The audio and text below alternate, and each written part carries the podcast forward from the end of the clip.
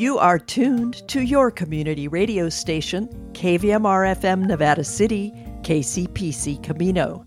It's 6 p.m., Tuesday, August 23rd. I'm Joyce Miller, back in the anchor chair after a summer break, and this is the KVMR Evening News. On Monday, Governor Gavin Newsom vetoed a bill that would have established safe drug injection sites. One state senator tells the California Report that the veto is a lost opportunity to reduce fatal drug overdoses. Nevertheless, Newsom's approval ratings are up. Might he be looking toward a presidential run? After regional news and weather, economist Gary Zimmerman takes a deep dive into jobs data, and Mark Cunaberti gets personal. This is the California Report. I'm Saul Gonzalez in Los Angeles. Governor Gavin Newsom has vetoed a bill that would have established pilot project safe drug injection sites staffed by trained clinicians in Oakland, San Francisco, and Los Angeles. Proponents of the bill say the sites would have saved lives as overdose deaths in the state increase. Joining us to talk about the governor's veto is Democratic State Senator Scott Wiener of San Francisco, the author of the bill. Thanks for joining us, Senator. Thanks for having me. So, what is your response to Newsom's veto?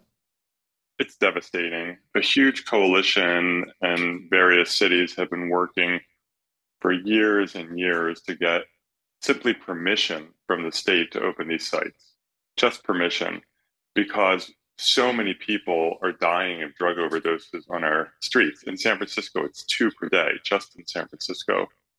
And these sites, over 30 years around the world, have been in operation.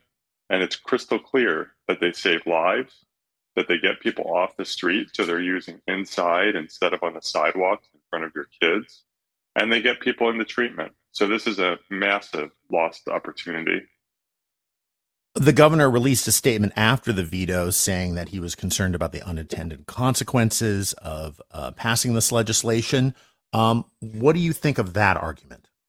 I am a supporter of Governor Newsom. He has been a friend for over 20 years. I overwhelmingly agree with him, but I could not disagree with him more strenuously on the veto and on the veto message. I don't know what unintended consequences uh, he's referring to. He wasn't specific about that at all. Um, we need to be clear that California would not be breaking new ground here. These sites in Europe, in Canada, in Australia, and many cities have been in place for decades. New York City opened up a safe consumption site, several safe consumption sites, almost a year ago. And they have been so successful that Mayor Eric Adams of New York, a law and order Democrat, is advocating to keep them open 24 hours a day because they are so successful in getting drug users off the streets. And so we know they work. That cities have been planning for this. This is not an unknown quantity. And, and to, to say that there are unspecified unintended consequences I, I, just really, really disagree with that statement. You know, there's much speculation that Governor Newsom has national ambitions in politics and he might run for the presidency. Who knows? Um, do you think that played a role in the veto? Uh, I don't want to speculate about the governor's or anyone else's motivations. We all make policy decisions as elected officials, and it's, I think, always risky to speculate about motivations. Uh, what I will say is that the governor's veto and his veto message were very off base, and I strongly uh, disagree with him. So, in the wake of the governor's veto, there's already been talk that San Francisco, for instance, might move ahead anyway, trying to open up some sort of drug injection site, maybe operated by a nonprofit. Um, what do you think should come next? Well, um, job one of government is helping keep people alive whether it's keeping people alive by reducing gun violence or keeping people alive by reducing overdose deaths. And so I fully support San Francisco moving forward with whatever it thinks appropriate to try to save people's lives. And so if San Francisco decides to move forward with some sort of uh, safe consumption site, the way that New York City has, New York City did not wait for the state to get its act together. New York City just moved forward. Um, we have now seen multiple failures at the state level in the form of a veto by Jerry Brown and now a veto by Gavin Newsom. And so I am fully supportive of San Francisco moving forward. All right. That is State Senator Scott Wiener of San Francisco. Uh, Senator, thanks for joining us on the California Report. Thank you for having me. Support for the California Report comes from Stanford Healthcare, alerting listeners to the critical blood shortage in the area. Now's the time to donate blood and make a difference. StanfordBloodCenter.org. Paint Care, now with 834 drop off sites in California where households and businesses can recycle their leftover paint. More at paintcare.org. And Eric and Wendy Schmidt, whose philanthropy includes Schmidt Ocean Institute. Coming this fall, the launch of research vessel Falkor 2, advancing the frontiers of ocean science and exploration on the web at schmidtocean.org. California voters think the state is headed in the wrong direction. That according to a new poll from the Berkeley Institute of Governmental Studies. But they're not taking it out on Governor Newsom as he runs for reelection. Here's KQED political reporter Guy Marzorati. 52% of voters say California is on the wrong track, but Newsom's approval ratings are on the rise. The IGS survey finds 53% of registered voters approve of the job the governor is doing, a five point improvement from February. Those marks could help Newsom sail to re-election this November. The same poll finds Newsom leading his Republican challenger, State Senator Brian Dahle, 55% to 31% among likely voters. For the California Report, I'm Guy Marzorati. A judge has sentenced a Bay Area man to more than a decade in prison for obstructing a probe into the 2020 murder of a federal officer in Oakland and child pornography charges. KQED's Alex Hall has more. Robert Jesus Blancas drew the attention of authorities after a fellow member of a militia he had joined murdered a protective service officer outside Oakland's federal building. Blancas pleaded guilty to conspiracy to obstruct justice for deleting the militia group's files. As part of his plea agreement, Blancas also admitted to exchanging sexually explicit messages, photos, and videos with underage girls. Blancas's plea resulted in a 10 and a half year sentence. Alan Dressler is his attorney. It was clear he was going to get a serious sentence, and the judge imposed not only a serious sentence, but an appropriate sentence. Blancas is the fourth member of the anti government group to be sentenced this year. For the California Report, I'm Alex Hall in San Francisco.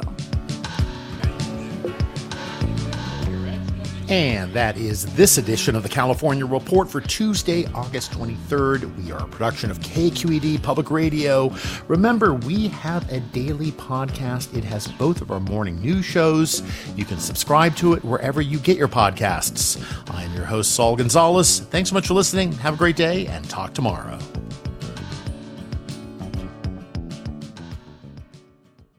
In regional news, the Nevada County Sheriff's Office announced this afternoon that the person found dead in a vehicle submerged in Prosser Creek Reservoir Sunday has been identified as 16 year old Kiely Rodni of Truckee. She was identified by the Nevada County Sheriff Coroner after an autopsy. The Sheriff's Office said in its statement that it and the Placer County Sheriff's Office are in communication with the young woman's family. The department said it offers our deepest condolences to them during this extremely difficult time. The sheriff's statement concluded This is an ongoing investigation and no other information is available at this time. Divers from Adventures with Purpose, a private search company, announced Sunday afternoon that Rodni's body had been found in a silver 2013 Honda CRV under 14 feet of water near the large late night party where she was last seen on August 6th. The vehicle was found several hundred feet from where the party took place. Turning to the regional forecast, warm sunny days will continue for the next week and beyond. Local high temperatures are expected to drop below 90 degrees during the weekend. This evening in Nevada City and Grass Valley, clear with a low in the mid 60s. The air quality index is in the mid 20s, which is considered satisfactory. Wednesday will be sunny with a high near 94 and a low of 65. Tonight in Truckee and Lake Tahoe, clear with a low around 48. The air quality index is in the single digits. Wednesday, sunny with a high of 85 and light southwest wind increasing to 5 to 10 miles per hour in the afternoon, with gusts of up to 20 miles per hour possible. Wednesday night will be clear with a low around 50. This evening in Sacramento and Woodland will be clear with a low around 63.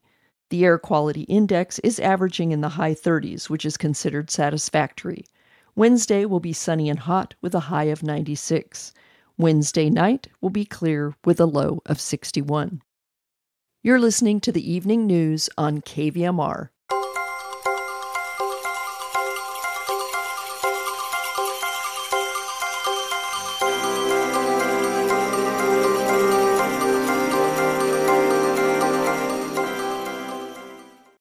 We hear a lot about the national unemployment rate. But do you ever wonder how our state and local numbers measure up when it comes to jobs? In this talk with KVMR's Paul Emery, economist Gary Zimmerman examines the most recent microdata on jobs in our little corner of the world. This economic report is sponsored by Rick Kalb, wealth management advisor with Northwestern Mutual since 1983 on Spring Street, Nevada City at rickkalb.com been a couple of weeks, Gary. When we spoke a couple of weeks ago, we discussed the strong July job numbers and the low unemployment rates for the nation and for a few demographic groups. What I'd like to ask you today is about regional data on jobs and unemployment, like right here. Is there any smaller geographic areas like cities or counties that we could use to compare our area with the state or the national economy? Yes, Paul. And in addition to the monthly national job numbers and monthly unemployment rate numbers, the Bureau of Labor Statistics, or BLS, publishes estimates of payroll employment at the state level, um, as well as for some counties and metropolitan areas. And th- those data are all based on a large national survey of firms. And the BLS also provides state level unemployment rates based on a large survey of households that are used to calculate the headline unemployment rate. That's the unemployment rate that you would normally hear about in the news. And the BLS uses that same data to calculate the monthly regional unemployment rates for metropolitan areas and counties. So, yes, there are some data that we can examine to look at regional differences in labor markets, at least through the month of June when the most recent data are available for the regional data. Well, let's uh, start with uh, California. And how is California's labor market doing compared to the national picture? Well, payroll job measures, those based on the survey of firms, uh, the data that were released this week showed that California in the 12 months ending in July added jobs at a slightly faster pace than the nation. And of course, we know that the July numbers were very strong. Um, in July, California reported 17.6 million jobs. That's a record. Um, and the state added 740,000 of the strong 6.1 million payroll jobs that were added nationally over the year ending in July. Um, in terms of payroll job growth rates, another way to look at the data, California reported a rapid 4.4% increase in jobs over the 12 months ending in July. So the state added jobs slightly faster than the strong 4.2% increase we saw nationally. And it's also important that all of the Western states, well, actually, all of the 50 states added jobs over the year ending in July. Another indication of the you know continued current strength in the job markets across the nation. Okay, how about unemployment, Gary? How does California's unemployment rate compare with the national uh, unemployment rate? Is, is it higher or is it lower? Well, California added jobs at a faster pace over the past year. California's unemployment rate was still somewhat higher than the nation's in July. And we just have, you know, again, just July data for the US and California. Um, so I'll look at those here. For comparison, California reported a 3.9% unemployment rate in July, you know, somewhat higher than the nation's 3.5% unemployment rate in July. Um, but for perspective, remember the Federal Reserve policymakers recently indicated that 4% would be the long run unemployment rate you know, for the U.S. economy when it's running at full employment. So clearly, both the, the U.S. and California are in that full employment ballpark. Um, and while California's unemployment uh, rate in July was marginally higher than the national rate, California actually recorded faster improvement in the unemployment rate over the past year than the nation. You know, as the nation you know re- continued to recover and expand, and the labor markets rebounded following the 2020 COVID recession. So nationally, the unemployment rate fell by 1.9 percentage points to a very low 3.5% over the 12 months ending in July. Um, in California, the improvement was much more dramatic, with the unemployment rate falling to 3.9% in July because it dropped by a huge 3.5% for the for the year. So that's a lot of labor market improvement, both nationally and in California. Okay, Gary, now let's take a look at Nevada County. Uh, what can you share with us about the unemployment rate for Nevada County and maybe other areas where KVMR broadcasts? How do those rates compare with the nation and the rest of California? Well, most of those areas have low unemployment rates, lower than the nation and the state. And like the US and California, most of the regional areas also recorded sizable declines in unemployment rates over the past 12 months, ending in June. Here we'll have to use the June data because the July data are not yet available. For Nevada County, the unemployment rate compares very well with California and the nation. Nevada County reported a very low 2.9% unemployment rate in June. Um, for other counties in metropolitan areas, um, Placer County reported an unemployment rate of 2.6%. Um, El Dorado County was at 2.9% unemployment, while Calaveras County was low at 3.1% unemployment rate uh, Woodland, which is part of Yolo County in the large Sacramento Roseville metropolitan area. You know, both of those areas recorded a 3.4% unemployment rate in June. Um, the Yuba City metro area was kind of an outlier in this group. It posted an unemployment rate of 5.5% in June, you know, above both the national and the state rates. That's interesting stuff, Gary. I must admit. I must admit. It's going to go scratch my head on that for a while. Why Yuba County? But anyway, uh, that's more than we're taking on today. Gary, thank you so much. Look forward to chatting with you again in two weeks. Okay. Thank you, Paul. You bet. Gary Zimmerman is a retired senior economist for the San Francisco Federal Reserve and currently is a visiting professor at the Vienna University of Economics and Business in Austria, where he teaches courses in economics and finance.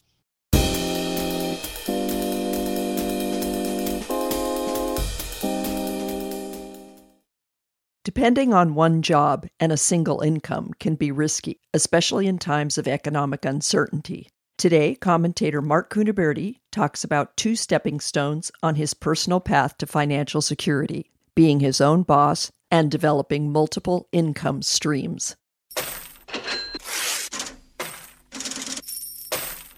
Welcome to another edition of Money Matters. My name is Mark Cunaberti. Losing one's income can be devastating. Single income families are always teetering on the brink. With but a single breadwinner, family members who are the source of that income may feel a tremendous amount of pressure. Should the breadwinner lose his or her job, the family's financial picture can suddenly turn ominous if other resources are not available, like savings, retirement plans, or extended family emergency assistance. During my times of being a financial advisor, I see financial snapshots that can scare the heck out of me. By nature, I'm a conservative guy, both in my investing and in my operation of the family budget. Although the wife handles the bill paying, I handle the income side of things and am always scanning our financial picture with unnecessary foreboding. Being somewhat of a nervous Nelly when it comes to evaluating our finances, money in and money out, and our liabilities, I'm always thinking worst case scenarios. As such, my brain is also always thinking of ways not only to streamline expenditures, but to mainline our income streams. Long ago, I knew that working for someone else put us at risk of job loss, which essentially was the decision of someone else. That began the search for ways to be my own boss and eliminate the risk of having a bad hair day or telling the wrong joke, and subsequently finding a pink slip in my inbox. For my family's sake and for my ability to sleep at night, I ventured out on my own very early on.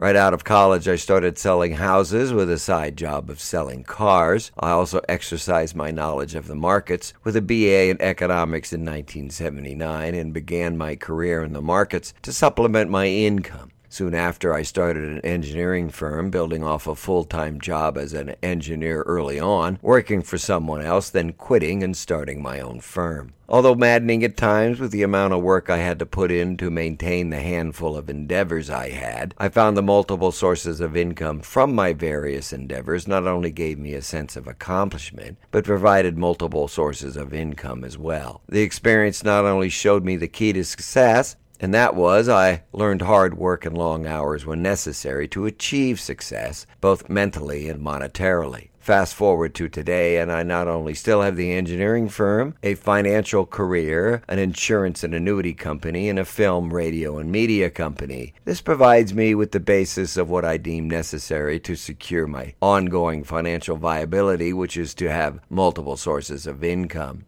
That said, during years of scrutinizing other people's finances and budgets, it's amazing how many people's snapshot give me the willies. For instance, during the real estate blow up in 2008, I met many a family that only had one breadwinner who was at the mercy of the people he or her worked for, yet had bought big houses stuffed with big toys like boats, multiple cars, vacation homes, and you name it. Other investors own multiple rentals, and although rentals can be a great source of income, they can also drag you down into the depths of bankruptcy should tenants start to experience financial hardship and stop paying the rent. The word overextended is an understatement for some. I would think, what happens if this person loses his or her job? As for the rentals, who would have forecasted a rental moratorium such as what we had during COVID? Although many thrive and survive on single incomes, many others fall into the pit of hardship, or worse, into the hell that is a bankruptcy if the single job is lost. During times of economic prosperity, single incomes can be enough to provide the necessary incomes that a family needs to prosper. But in times of economic distress, such as what we saw in 08 and 09, the COVID crisis in March of 2020, or today's inflationary environment, the gears of debt can crater a family's financial future in a hurry. In conclusion, although some might not be able to work for themselves for a variety of reasons, securing additional sources of income through whatever mechanisms might be available and taking a hard look at expenditures and one's financial exposure can go a long way in keeping their monetary viability intact. I'm watching the market so you don't have to, and that does it for today's Money Matters. Remember, the newscast expresses my opinion only and is not meant as investment advice, nor represents the opinion of any bank, investment firm, or registered investment advisor, nor this media outlet, its staff members, or underwriters. Our website is moneymanagementradio.com, where everything is free. Our way of saying thank you for listening to your community radio station. My name's Mark Cunaberti.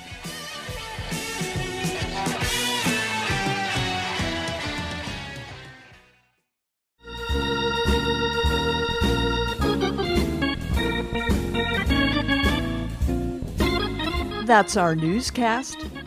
The KVMR Evening News is produced by KVMR News Director Claudio Mendonça and airs every weekday at 6 p.m. Check out our website, kvmr.org, to hear expanded versions of many of our stories and interviews.